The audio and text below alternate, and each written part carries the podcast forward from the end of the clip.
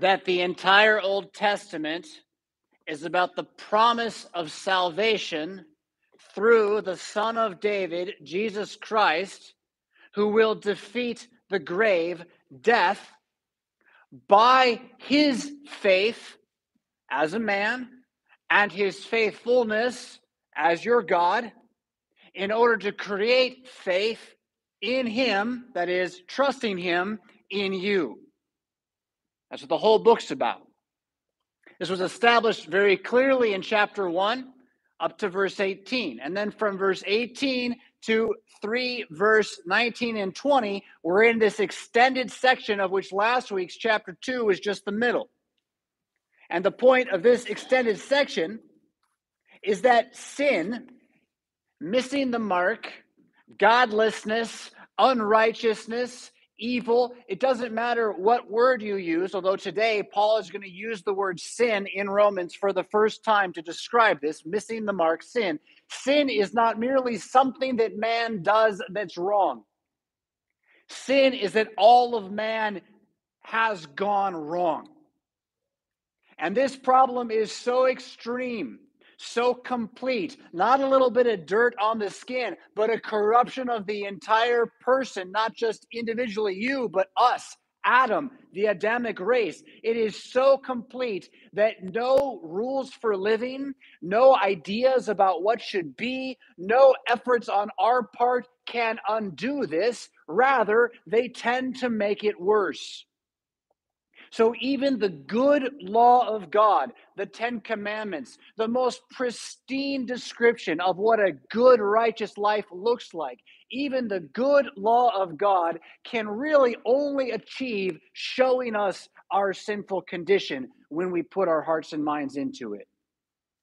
Now, for the Lutherans out there in the internet world that might think I'm saying that means the law only accuses, I'm not saying that. The law does always accuse, but it does not only accuse, it also curbs and it guides. These are the so called three uses of the law that all belong to the Holy Spirit, and we can talk about that some other time. But the point that Paul is driving at here is the culmination, chapter 3, verses 19 and 20. That's where I want us to start. So if you have your Bible and are in Romans 3, find verse 19 and 20. If you want to use one of those Pew Bibles, this will be on page 941, unless you happen to have a large print. And then again, you're, you're on your own there. So we're going to start at chapter 3, verses 19 and 20, because this is what the entire section has been driving towards. This is the point he wants to make, and it's right before the big shift, the big turn. The climax of the story gets you to the place where the hero has no hope and everything's going wrong, and then he wins. That's what every story is about. Every good story has a climax, and that's how it works. So, also, this right now. He has been leading us to the climax, and chapter 3, verse 21, which we'll look at in a moment, is what happens as we win, as we overcome, as in fact Jesus is risen. He is risen. Hallelujah. But let, us work our way to this climax and let Paul really bring us there. So, chapter 3, verses 19 and 20 say this Now we know that whatever the law says, it speaks to those who are under the law, so that every mouth may be stopped and the whole world may be held accountable to God.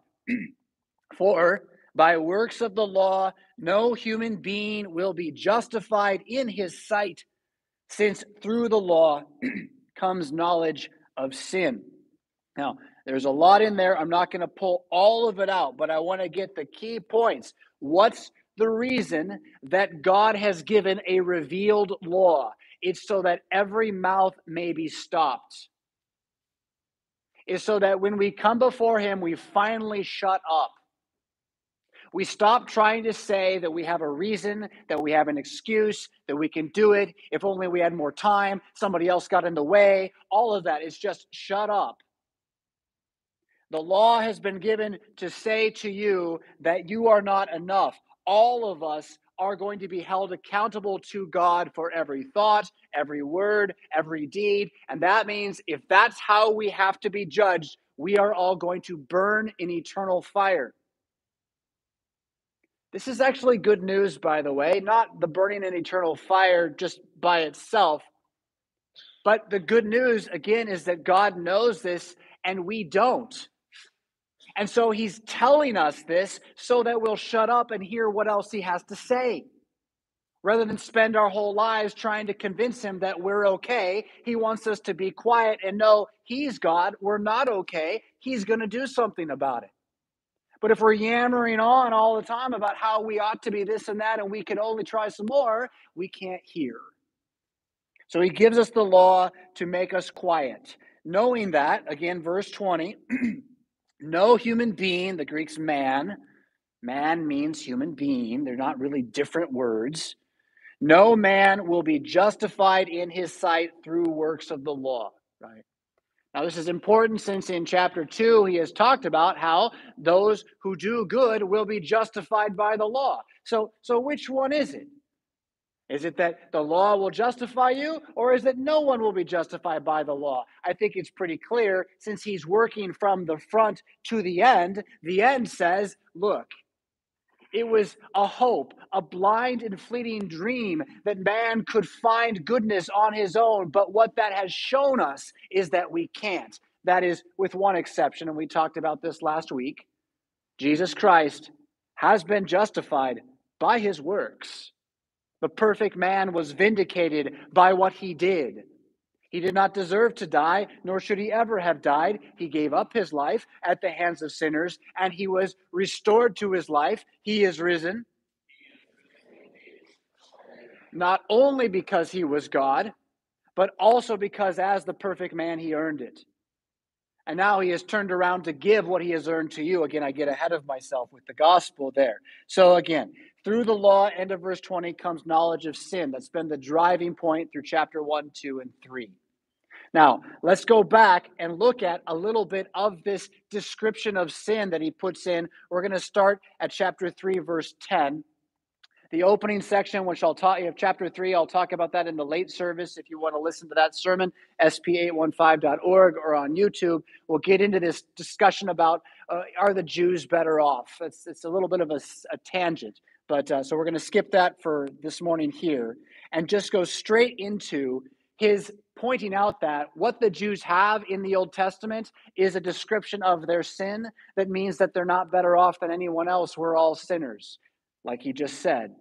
And chapter 10, you can probably see in your Pew Bible, probably in your other Bibles, chapter 10, chapter 3, verse 10 and following, it's set apart like a poem. Can you see that there? How it's sort of like there's a bunch of space breaks and it's a little bit more set like like poetry. The reason for that is not only that it is, it's very poetic, it is a poem, but it's an amalgamation, a combination of Old Testament quotes about the problem of mankind. Uh, a moment ago, before we started the sermon, I mentioned Psalm 14. The fool says in his heart, There is no God. Also, Psalm 53, by the way, they're identical. Uh, some of this is from that. It's a direct quote of Psalm 14. Some of it is from Isaiah. Some of it is from the book of Ecclesiastes. It's really quite a thing. I'm not going to try to go into all those details. What I want to show you is the meaning of this poem, as well as one kind of bird's eye view part of the poetry. So I, I think that's where where we want to start. Um, if you look at verses 11 and 12, 10, 11, and 12, none is righteous, no, not one. No one understands, no one seeks God. All have turned aside. Together they have become worthless. No one does good, not even one. That doesn't quite look the way in English that it does in the Greek, where it kind of depends on how you break it up. There's either either six or there are five lines, and you, you can debate which one it is. But of them, four lines all start identically. There is not. There is not, there is not, there is not. It's very clear. It's two words, too, in the Greek. So you have a total of six that is four there is not surrounding either one or two other statements. That one or two is all have turned aside, together they have become worthless. So you have the all, and have the there is not, there is not, there is not, there is not. Now, what I like about this generally is it plays with, I think, Old Testament numerology. This is one of my kind of hobbies. What do the numbers mean? Now, they always are actually what they are, but they also tend to take on deeper significance. So, the number seven is the number of holiness throughout the Old Testament because on the seventh day, God rested and called it holy. So, seven becomes a, a meaning of holiness. The number six is the number of man because man was created on the sixth day. The number five is the number of chaos and disorder. And that one's a little harder to explain because God didn't really create that. That's the devil's work. The number four is the number of the earth, like the four corners of the earth or the four winds of heaven. So here we have either the number six or five, and it doesn't matter, six or five, there we go. Um, it doesn't matter which one in a sense because they're both the problem of sin. Man or the devil, we're dealing with the problem of sin, and then you have surrounding one of those things, the problem of sin, you have the number four. There is not, there is not, there is not, there is not. That's the earth. So you have a poetic discussion about the entire earth having a single problem that is man and the devil, just in the numbers. Okay, now he's going to jump from there uh, into another four. That begins at verse 13 and 14. Their throat is an open grave. They use their tongues to deceive. The venom of asp is under their lips. Their mouth is full of curses and bitterness. This again, the number four, the entire earth. But now, every single line, instead of there is not, it's something to do with your mouth. You got a throat, you got a tongue, you got lips, you got a mouth. Yeah? So you have this problem of sin, and it's a problem of the mouth. Sounds like James. Yeah? They're not so far off, Paul and James. So there's your, your, your four, from six to four. And now we have a series of three this is generally the number of the Trinity, the number of God, and we're moving six, four, three to 1 in the way the poetry is laid out. But now we move from the mouth to the feet. All right, so verses 15 through 17 their feet are swift to shed blood, in their paths, right? That's what your feet walk on, are ruin and misery. And the way of peace, again, think of a road. Don't think of like a, a philosophical way, think of a road yeah? The way of peace they have not known. So now, from the mouth to what the feet do, and at the heart of what the feet do is the shedding of blood. Yeah? So from lies to murder in our hearts, that's the problem. And then verse 18, the single shot that sums the whole thing up. It's a heart problem. There is no fear of God before their eyes, the tie of eyes and heart there, that we cannot see truth. All right, so that's the poetry I wanted to share with you. If that was boring, I'm sorry. I think it's really neat when it does that kind of thing. But let's let's look at now the meaning of it all, right? None is righteous. No, not one. And that's it. All of sin. Sin is complete. There's not a good human out there. If we all go to judgment day just like this, we all burn. That's it. He's going to just emphasize this over and over. But what does that mean? It means no one understands. Without Jesus revealing to you the truth about who he is, you cannot know who God is. Someone who says, I love God, but I don't think Jesus is God, they don't love God. In fact, it even says that no one seeks for God. What they say, I love God, they mean some other thing. They don't mean the actual creator. Yeah? Jesus accused the Pharisees, you know, oh, you say of him he is your God. Uh, but, but if you loved him, you would know me, right? And so, this is the idea that we as Christians really want to embrace not only that this is our nature, we all want to repent of this, but now that we are Christians, please understand that the wicked of the world, they don't understand this. They think they're seeking good. They think they're looking after uh, what is understandable and pursuing a righteousness, and they're not. They're not. Wicked men think they're doing good things when they're doing wicked things. And that's some of the wisdom you don't want to miss in this. That all have turned aside, together they have become worthless. Right? No nation stands forever for very good reason. No one does good, not even one. Now, someone who wants to be a fool can say, well, then not even one, then not even Jesus. Yeah, that's not what he means. He means without Jesus, not a single one of us has actually been good. Now, how do we know this? What about our mouths? I mean, think about these words. Their throat is an open grave. Maybe you don't like to think of yourself that way. But the fact that you do use your tongue to deceive, you know you have. You know you're always more willing to put a good, good construction on yourself than you are to put a good construction on your neighbor. And you're always more willing to say about your neighbor, well, they did this and they did that. And then when they say that about you, they say, why are you being so mean to me? So our tongues are just ever yapping in favor of ourselves and in denigration of others. And that's the deception. So that the venom of asps is under our lips. We are far more quick to curse than to praise. Something goes wrong, you say, oh, phooey. That's a curse. Something goes right, do you say, alleluia? Probably not. Huh? The venom of asps is under our lips. Our mouths are full of curses and bitterness. That, that's a revelation of the heart of the problem. And so, from our tongues that speak the evil come our feet that do the evil, feet being swift to shed blood. Every time I've read that this morning, I cannot stop thinking about uh, a video I saw yesterday of a protest of the Roe versus Wade leak. It's an illegal leak. Let's just leave that where it is. But you know, it hasn't even happened yet, and there's protests going on and this woman who is a african american woman apparently she's a professor somewhere. She's dressed in very little clothing. She's hanging a baby by some like not a baby but like a doll that's a baby by some sort of rope and yanking it around and shouting about wanting to kill the children and actually saying god killed his son. Why can't i kill mine? Feet are swift to shed blood. I mean it, it just doesn't get any clearer than that. Now, what we want to do, though, is realize that we're part of her before we're part of God. She's our sister, and we're just as evil, except for Jesus Christ. Now, because we're Christians, we have Jesus Christ. And so we can know we're not really part of her anymore. We've been set apart, yes? But not of our own nature, and that's Paul's point. We don't get to look down our nose and say, well, I'd never be like her. We get to instead say, Jesus, have mercy on all of us, please. And absolutely, stop her. Jesus, stop her. But if you can stop her by bringing her to repentance, we prefer this. Feet swift to shed blood, and our paths are ruin and misery. We don't know what peace is. All because, verse 18, there's no fear of God. That is faith.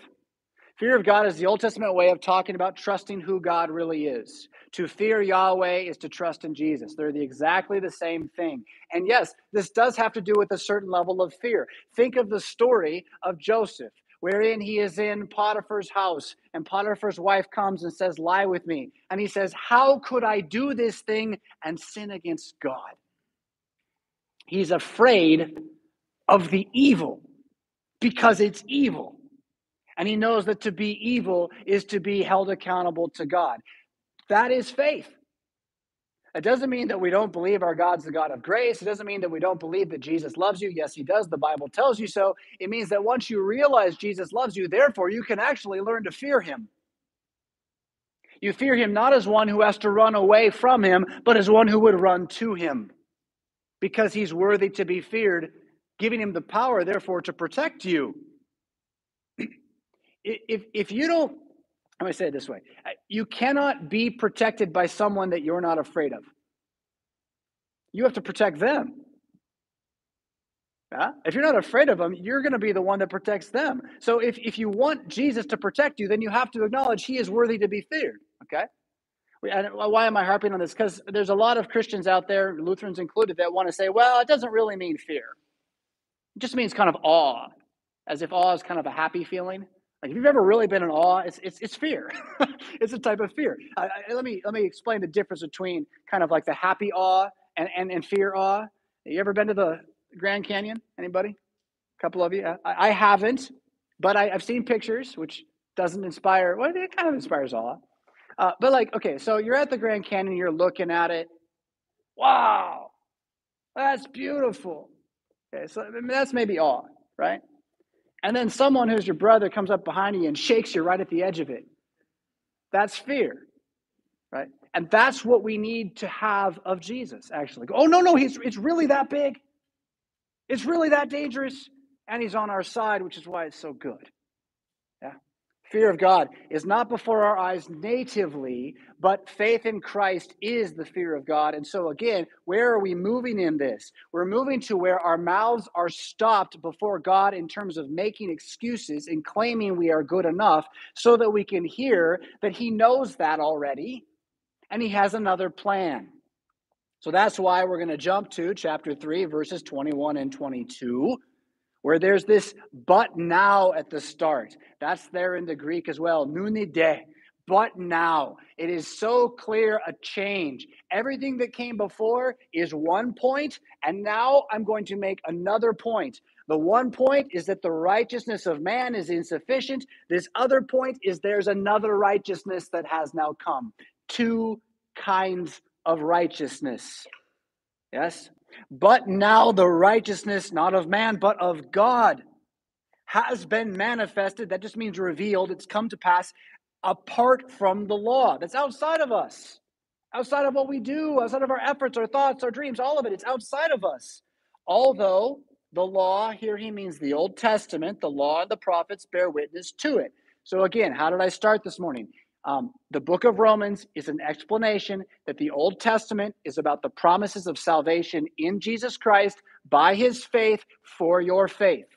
Okay? So the Old Testament law testifies to Jesus. He fulfills that law, but what he then has as a result of this, or even before this, is a different kind of righteousness than man made righteousness. That is, verse 22 the righteousness of God through faith in Jesus for all who believe.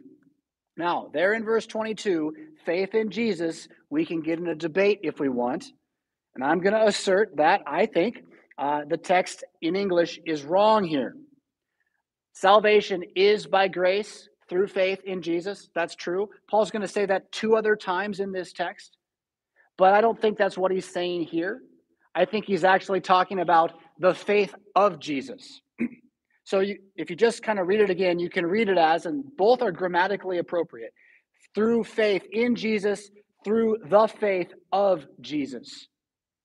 Now, why do I think he's saying that? Well, because he's going to talk about our faith in Jesus later. Right now, he's talking about the righteousness of God, which is, again, seen in Jesus' faithfulness. Now, maybe maybe this is a struggle for you to be like, well, Jesus had faith? Yes, he was a man. He trusted God. Thy will be done, he said. That's faith. And it's that faith that is restored to mankind in him. That's what we didn't have. And then he has it for us on our behalf. Huh? So the faithfulness and the faith of Jesus are things, right? So again, both sides, faith in Jesus, faith of Jesus, they're both true teachings. I think here again, the righteousness of God is through the faithfulness of Jesus Christ for all who believe. It is for those of you who believe in him. He's going to explain what that means in the next sentence. For there is no distinction. For all have sinned and fall short of the glory of God. That's chapter 1 through 3 that we've just gone over at length. And all, doesn't say all, but he's talking about all, all are justified by his grace as a gift through the redemption that is in Christ Jesus, whom God put forward as a propitiation by his blood to be received by faith. Right, so, so we don't get rid of faith in Jesus if that one line is the faith of Jesus. They're, they're both here. And what is that faith that we have now in? Let's kind of work it backwards. To be received by faith, what? The propitiation by his blood.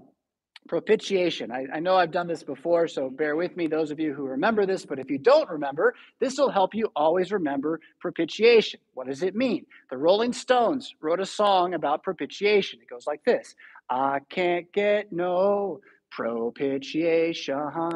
All right? So if you know the song, I can't get no satisfaction, you can always remember what the word propitiation means. It means satisfaction. Okay? There is a satisfaction by the blood of Jesus. What's been satisfied? Remember back Romans 1, verse 18 the wrath of God. The wrath of God. God designed to crush his son in order to end his wrath in his son. By the way, the answer to that woman who said, if God can kill his son, why, why can't I kill mine? I mean, it's a really easy answer. His son could rise from the dead. That's why. Dummy. It makes me so angry. Sorry. It really makes me angry. Um, propitiation by his blood. That's what the faith is in, that God has satisfied his wrath against you in the blood of Jesus. God's the one who put this forward, early part of verse 25. And this then, verse 24, calls a redemption. Redemption means to buy. I still remember stealing, uh, stealing uh, from my parents' uh, kind of recycling bin in Oregon as a young child. I'd, I'd go and I'd take the, the, the pop liter bottles and I'd go up to the the local uh, quickie mart or whatever and turn them in and I'd get my nickel for it. And it was stealing because my dad wanted his nickels back, right? And I was like, well, I'll take like five nickels here. And I'd go and I'd buy some Laffy Taffy, right? Um, I was, they told me then, are you going to redeem these bottles? Is it a redemption? You're, you're buying back the nickel that they had to take from you when you bought your soda pop. I don't even know if they still do that places. Probably not. But in any case, for me, that always helps me remember redemption. Redemption. You getting back what was yours. So God is buying back what was his, and that's you. He bought back you by the satisfaction of his own wrath in the blood of Jesus. This is what it means to be justified by grace as a gift. Yes? And grace and gift, they kind of mean the same thing. You can also think of grace as an attitude it is a positive disposition. It is God's decision to be for you and not against you. He has done this as a gift, and as a result, He has left you justified. That also means righteous, right? Righteousified, uh, made good, made upright. Everything that Paul said you are not, there is no one righteous, no one sees God, no one understands. Now in Jesus, you are. And this doesn't even have to be something that you feel or an experience for it to be true. It merely is a promise that it is true. And that promise that it is true includes the promise that through your believing it and that alone, it will begin to transform your life and world. You will see differently than those who walk on the path of evil. Your tongue will learn to be closed rather than to spit out the venom all of the time. You will have a fear of God before your eyes. Because when you look at the cross of Jesus Christ and you see what he did for you, you know who he is, your righteous king. Again, you are made new, a new creation through that trust that is created in you by his righteousness. Yeah, in his righteousness, out of his faith, for your faith. All right. From here, Looking at our time, we're almost out. I'm going to read 23 to 26 here. For uh, we did that already. No, it didn't. Here we go. We read up to the middle of 25. We're going to pick up in the middle of, of 25. This was to show God's righteousness because in his divine forbearance he had passed over former sins it was to show his righteousness at the present time so that he might be just and the justifier of the one who has faith in Jesus. And let's look at verse 28. For we hold that one is justified by faith apart from works of the law. The Lutheran Reformation is about that line, right? Christianity, in theory, is about that line. We hold that one is justified by faith in Jesus apart from everything you do. That, that should be Christianity. But the Lutheran Reformation occurred because there was this massive king in charge of Christianity selling forgiveness who said, You have to buy it from me or else you're not really saved. And we're like, Wait a minute here. That sounds like the devil's teaching. He's like, Well, then I'll kill you. And then there was a war and a bunch of other stuff. But that's why we're not Roman Catholics. I mean, really, that, that is why we're not Roman Catholics. There are Roman Catholics who are Christians. They believe that he is risen. They believe that Christ has died. Christ is risen. Christ will come again. They maybe even believe in grace, but they technically can't believe this line because this line has been excommunicated in the, in the uh, Council of Trent. And anyone who would hold that one is justified by faith alone that they are anathema So that is why it still matters that Lutherans exist, especially since many other Christians, while they say they believe this, because they've rejected the Lord's Supper, they have no place to put this faith. And they end up saying to you that, yes, indeed, Jesus died for you by grace through faith. So now the way you know that is you see your good works and you know you really love him. by the time that works its way out, they're in as much doubt as the Roman Catholic is. So, for us here now, again, St. Paul, as we walk through the book of Romans, I want us to grab onto this, hold it tight. Your God has justified you, He's made you all good. Does that mean your sin's gone? Yes, in His sight, it does. Does that mean you go do whatever you want? You'll be fine? No, it doesn't mean that at all. We'll get into that in future texts. The law is still the law, good is still good, evil is still evil, but another kind of salvation has come about. Not the kind you grab, not the kind you climb, not the kind you think, not the kind you earn, but the kind that God does to you. Like someone drowning in the sea. Nothing left, given up, sinking down, water going in the lungs. Jesus dives in, grabs, pulls you out all on his own. That is what it means to be justified by grace through faith in the name of Jesus. Amen.